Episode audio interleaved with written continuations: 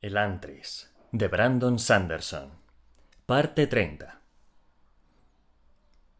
Me temo que no ha sido muy romántico, se disculpó Royal. La reunión había terminado, y Royal se había ofrecido directamente a escoltar a Sarene de vuelta al palacio. Los demás, incluido Ashe, habían comprendido que los dos necesitaban hablar a solas. No importa, mi señor, dijo Sarene con una leve sonrisa.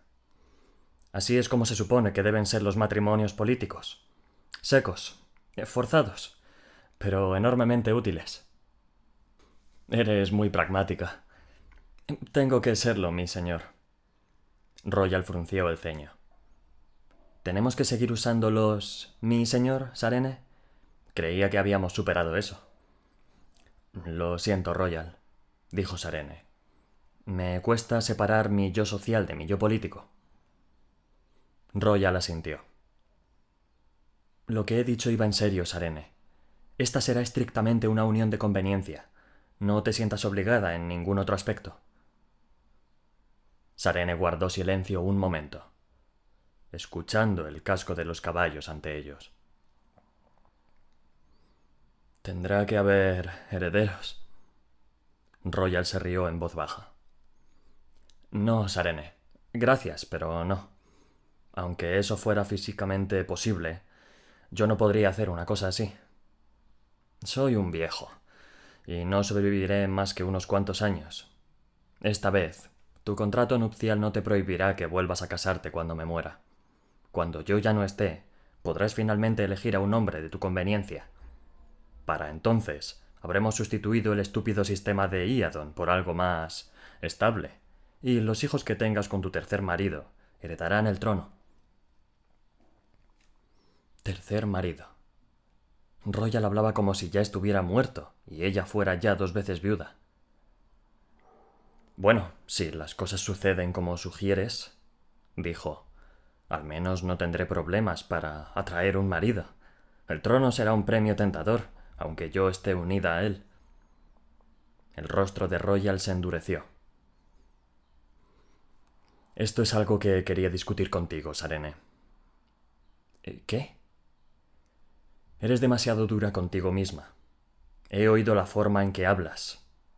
Asumes que nadie te quiere. No me quieren, dijo Sarene llanamente. Créeme. Royal negó con la cabeza. Eres excelente juzgando caracteres, Sarene. Excepto el tuyo. A menudo, la opinión que tenemos sobre nosotros mismos es la menos acertada. Puede que te veas como una vieja matrona, Niña, pero eres joven y eres hermosa. El hecho de que hayas tenido mala suerte en el pasado no significa que tengas que renunciar a tu futuro. La miró a los ojos. A pesar de las apariencias, era un hombre sabio y comprensivo. Encontrarás a alguien que te ame, Sarene, prometió Royal. Eres un premio, un premio aún más grande que el trono que vendrá unido a ti. Sarene se ruborizó y agachó la mirada. Con todo, sus palabras eran esperanzadoras. Tal vez tuviera una oportunidad. Probablemente tendría treinta y tantos, pero al menos tendría otra oportunidad de encontrar al hombre adecuado.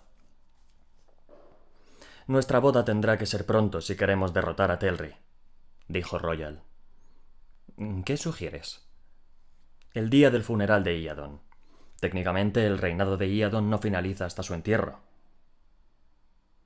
Cuatro días. Sería un noviazgo bastante corto. Me preocupa la necesidad de hacerte pasar por todo esto, dijo Royal. No puede ser fácil considerar casarse con un viejo caduco. Sarene colocó la mano sobre la del duque, sonriendo por la dulzura de su tono. Considerándolo todo, mi señor, creo que soy bastante afortunada. Hay muy pocos hombres en este mundo que consideren un honor verse obligados a casarse. Royal sonrió, los ojos chispeando. Es una lástima que Ahan ya esté casado, ¿verdad? Sarene apartó la mano y le dio un golpe en el hombro. Ya he tenido suficientes sorpresas emocionales en una semana, Royal. Te agradecería que no me pongas enferma, además. El duque se rió con ganas. Sin embargo, cuando terminó, otro sonido sustituyó la risa. Gritos. Sarene se embaró, pero los gritos no eran de furia ni de dolor. Parecían alegres y entusiasmados. Confusa, se asomó a la ventanilla del carruaje y vio a una multitud de gente que surgía de un cruce. En nombre de Domi, ¿qué es todo esto? preguntó Royal. El carruaje se acercó, lo cual permitió que Sarene distinguiera una figura alta en el centro de la multitud. Sarene se quedó anonadada. Pero. Pero. pero es imposible. ¿Qué? preguntó Royal, entornando la mirada. Es Raten, dijo Sarene, con los ojos muy abiertos. Ha salido de Elantris. Entonces advirtió algo más. El rostro del Giorn no tenía manchas. Era de color carne. Domi misericordioso. Se ha curado. Cuando el amanecer señaló el quinto día de exilio de Raten, supo que había cometido un error. Moriría en el Antris. Cinco días eran demasiados sin beber, y sabía que no había agua en la ciudad de los condenados. No lamentó sus acciones. Se había comportado de la manera más lógica. Una lógica desesperada, pero, sin embargo, racional. Si hubiera continuado en CAE, se habría vuelto más impotente cada día. No. Era mucho mejor morir de deshidratación. Sus delirios aumentaron a medida que pasaba el quinto día. En ocasiones, veía a Dilaf riéndose de él. En otras, la princesa Teoísa hacía lo mismo. Una vez incluso le pareció ver al propio Yadet, su rostro ardiendo rojo con el calor de la decepción divina, mientras miraba a Raten. No obstante, los delirios cambiaron pronto. Ya no vio rostros ya no se sintió humillado y despreciado. En su lugar, se enfrentó a algo mucho más horrible. Recuerdos de Dacor. Una vez más, los oscuros y huecos cubículos del monasterio lo rodearon. Los gritos resonaron en los pasillos de piedra negra, gritos de agonía bestial mezclados con cánticos solemnes. Cánticos que tenían un extraño poder. El joven Raten se arrodillaba obediente, esperando, encogido en un cubículo no más grande que un armario, el sudor inundando sus ojos aterrorizados, sabiendo que tarde o temprano vendrían por él. El monasterio de Radbor entrenaba asesinos, el monasterio de Fieldor entrenaba espías, Dakor. El monasterio de Dakor entrenaba demonios. Su delirio se interrumpió en algún momento de la siguiente tarde liberándolo un rato, como un gato que permite a su presa huir una última vez antes de descargar un mortal zarpazo. Raten levantó su debilitado cuerpo de las duras piedras, las ropas pegadas a la viscosa superficie. No recordaba haberse encogido en posición fetal. Con un suspiro, Raten se pasó mecánicamente una mano por la cabeza sucia y manchada de mugre, un gesto inútil para limpiarse. Sus dedos rozaron algo áspero y rasposo. Pelo. Raten se enderezó. La sorpresa le confería fuerzas. Palpó con dedos temblorosos y buscó el pequeño frasco que contenía el vino de su ofrenda. Limpió el cristal, lo mejor que pudo con una manga sucia, y luego contempló su espectral reflejo. Era distorsionado y borroso, pero suficiente. Las manchas habían desaparecido, su piel, aunque cubierta de suciedad, era tan clara e impoluta como cinco días antes. El efecto de la poción de Forton, por fin, había pasado. Había empezado a creer que nunca lo haría, que Forton se había olvidado de hacer que los efectos fueran temporales. Era sorprendente que el hombre de Robin pudiera preparar una poción capaz de lograr que el cuerpo imitara la dolencia de un elantrino. Pero Raten había juzgado mal al boticario. Había hecho lo que le habían pedido, aunque los efectos hubieran durado un poco más de lo esperado. Naturalmente, si no salía rápido de Elantris, todavía podía morir. Raten se levantó, haciendo acopio de fuerzas, hirviendo de adrenalina. Contemplad. gritó a la carita de arriba. Sed testigos de la gloria del señor Yadet. Me ha curado. No hubo respuesta. Tal vez estaba demasiado lejos para que se oyera su voz. Entonces, al contemplar las murallas, advirtió algo. No había ningún guardia, ninguna patrulla de vigilancia de ronda, ninguna punta de lanza indicadora que marcara su presencia. Estaban allí el día anterior. ¿O había sido el otro? Los últimos tres días se habían convertido en un borrón en su mente, una larga cadena de oraciones, alucinaciones y ocasionales cabezadas de agotamiento. ¿Dónde se habían ido los guardias? Consideraban que su solemne deber era vigilar el Antris, como si algo amenazador pudiera surgir de la ciudad podrida. La guardia de Elantris realizaba una función inútil, pero esa función le procuraba fama. Los guardias nunca hubiesen renunciado a sus puestos. Pero los habían abandonado. Ratten empezó a gritar de nuevo, sintiendo que las fuerzas abandonaban su cuerpo. Si la guardia no estaba allí para abrir las puertas, entonces estaba condenado. La ironía jugueteó en su mente.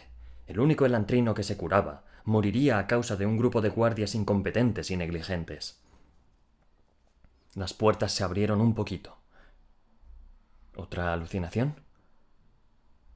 Pero entonces, una cabeza asomó por la abertura. El avaricioso capitán al que Ratten había estado seduciendo. ¿Mi señor? preguntó el guardia, vacilante. Entonces, tras mirar a Ratten de arriba abajo con los ojos espantados, inhaló bruscamente. Gracioso Tommy. Es cierto. Te has curado. Mi señor Yadet ha oído mis plegarias, capitán, anunció Ratten haciendo acopio de todas las fuerzas que le quedaban. La mancha de Elantris ha sido eliminada de mi cuerpo. La cabeza del capitán desapareció un momento. Luego, despacio, la puerta se abrió del todo, revelando a un grupo de cautelosos guardias. Vamos, mi señor. Ratten se puso en pie. Ni siquiera se había dado cuenta de que había caído de rodillas, y caminó con piernas temblorosas hacia las puertas. Se volvió, apoyando la mano en la madera, un lado sucio y cubierto de mugre, el otro brillante y limpio, y contempló el antris. Unas cuantas formas agazapadas lo observaban desde el terrado de un edificio. Disfrutad de vuestra condena, amigos míos. Susurró Ratten, y luego indicó a los guardias que cerraran las puertas. No debería estar haciendo esto, ¿sabes? dijo el capitán. Cuando un hombre es arrojado a Elantris. Yadet recompensa a aquellos que lo obedecen, capitán, dijo Ratten. A menudo de manos de sus servidores. Los ojos del capitán brillaron, y Ratten se sintió de pronto muy agradecido por haber empezado a sobornar al hombre. ¿Dónde está el resto de tus soldados, capitán? Protegiendo al nuevo rey, dijo el capitán orgullosamente. ¿Nuevo rey? Han pasado muchas cosas, mi señor. Lord Terry manda ahora en Arelon, o al menos lo hará en cuanto acabe el funeral de Iadon. Débil como estaba, Ratten apenas pudo sostenerse en pie. ¿Y Adon muerto? ¿Terry haciéndose con el control? ¿Cómo podía en cinco días haber cambios tan drásticos? Vamos, dijo con decisión. Puedes explicármelo de camino a la capilla. La multitud se agolpaba a su alrededor mientras caminaba. El capitán no poseía ningún carruaje, y Ratten no quiso esperar uno. Por el momento, el júbilo de un plan cumplido era suficiente para mantenerlo en marcha. La multitud ayudaba también. A medida que la noticia se difundía, el pueblo, siervos, mercaderes y nobles por igual, acudía para ver al elantrino recuperado. Todos le abrían paso, observándolo con expresiones que oscilaban entre el aturdimiento y la adoración y algunos tendían las manos para tocar asombrados su túnica elantrina. Fue un trayecto multitudinario, pero sin incidentes. excepto el momento en que miró hacia una calle lateral y reconoció la cabeza de la princesa Teoísa asomada a la ventanilla de un carruaje. En ese momento, Ratten experimentó una sensación de triunfo que rivalizó con la del día en que se convirtió en Giorn de pleno derecho. Su curación no era sólo inesperada, sino incomprensible. Era imposible que Sarene hubiera contado con ella. Por una vez, Ratten tenía completa y total ventaja. Cuando llegó a la capilla, Ratten se volvió hacia la masa de gente y alzó las manos. Sus ropas estaban todavía manchadas, pero él se irguió como para convertir la mugre en una insignia de orgullo. La suciedad era una muestra de su sufrimiento. Demostraba que había viajado al mismo pozo de la condena y regresado con el alma intacta. Pueblo de Arelon, gritó. Sabed este día quién es el amo. Dejad que vuestros corazones y vuestras almas sean guiados por la religión que puede ofrecer pruebas de apoyo divino. Nuestro Señor Yadet es el único Dios en Sicla. Si necesitáis pruebas de ello, mirad mis manos, que están limpias de putrefacción, mi rostro que es puro y limpio, y mi cabeza, donde crece fuerte el cabello. Nuestro Señor Yadet me, me puso a prueba, y como yo confié en él, me bendijo. Me ha curado. Bajó las manos, y la multitud rugió su aprobación. Muchos probablemente habían dudado tras la aparente caída de Ratten, pero regresarían con la fe renovada. Los conversos de ahora serían más fuertes que los de antes. Ratten entró en la capilla, y la gente se quedó fuera. Ratten caminó cada vez con más fatiga, la energía del momento finalmente cedía a cinco días de agotamiento. Cayó de rodillas ante el altar, inclinando la cabeza en sincera oración. No le molestaba que el milagro fuera un efecto de la poción de Forton. Ratten había descubierto que la mayoría de los supuestos milagros eran o bien naturales o el resultado de la intervención humana. Yadet estaba tras ellos, como estaba detrás de todas las cosas, usando fenómenos naturales para aumentar la fe del hombre. Ratten dirigió sus oraciones a Dios por otorgarle la capacidad de urdir el plan, los medios para ejecutarlo y el clima para conseguir que tuviera éxito. La llegada del capitán había sido, sin duda, producto de la voluntad divina.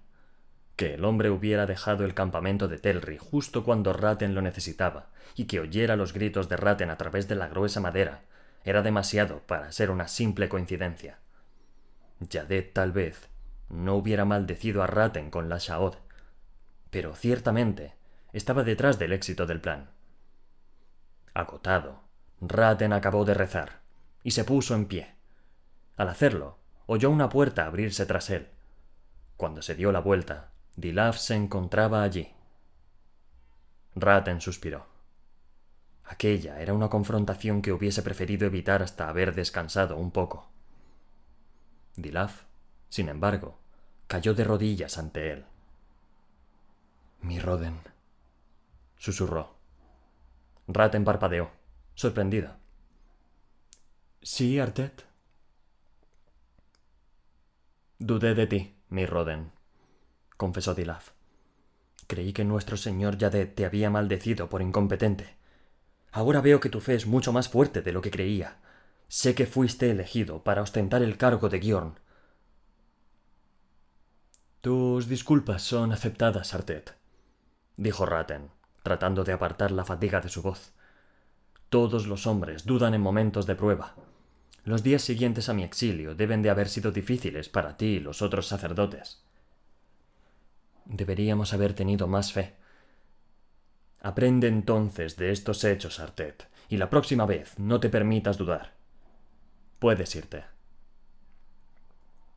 Dilaf se dispuso a marcharse. Cuando el hombre se levantó, Ratten estudió sus ojos. Había respeto en ellos, pero no tanto arrepentimiento como el Artet pretendía. Parecía más confuso que otra cosa. Estaba sorprendido e inquieto, pero no contento. La batalla no había terminado todavía. Demasiado cansado para preocuparse por Dilaf por el momento, Ratten se dirigió a sus aposentos y abrió la puerta. Sus cosas estaban amontonadas en un rincón de la habitación, como a la espera de que se las llevaran para eliminarlas. Súbitamente aprensivo, Ratten corrió hacia el montón. Encontró el cofre del Seón bajo un montón de ropa. Tenía la cerradura rota. Ratten abrió la tapa con dedos ansiosos y sacó la caja de acero del interior. La parte delantera de la caja estaba descubierta de golpes, arañazos y mellas. Rápidamente, Ratten abrió la caja. Varias de las palancas estaban torcidas y el dial atascado, así que se sintió enormemente aliviado cuando oyó el chasquido de apertura. Alzó la tapa con manos ansiosas. El seón flotaba dentro, imperturbable. Las tres ampollas de poción restantes se encontraban al lado. Dos se habían roto, derramando su contenido en el fondo de la caja. ¿Ha abierto alguien esta caja desde la última vez que hablé contigo? preguntó Ratten. No, mi señor, respondió el Seón con voz melancólica.